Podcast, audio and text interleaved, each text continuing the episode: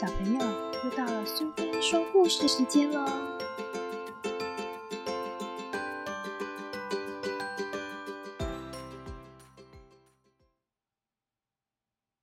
今天我们要讲的故事是《伊索寓言八十篇》里面的《猴子和骆驼》，由大智文化所出版。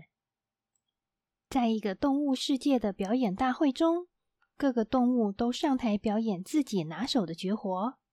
接下来该轮到猴子出场了。有着“森林舞王”之称的猴子，一上台就得到大家热烈的掌声。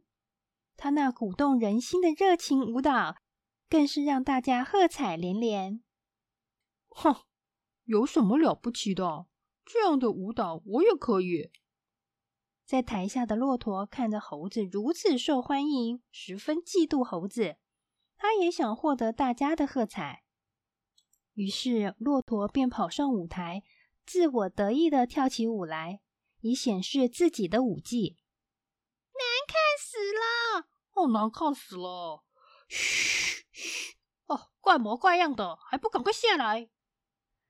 骆驼那奇形怪状的舞姿，让台下所有的动物都愤怒不已，喝道声连连。最后，骆驼在众人的逼迫下，只好默默的下台。并被大家赶离了表演会场。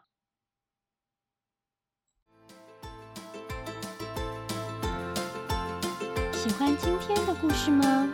如果你喜欢苏菲说故事时间，别忘了追踪并分享频道哦！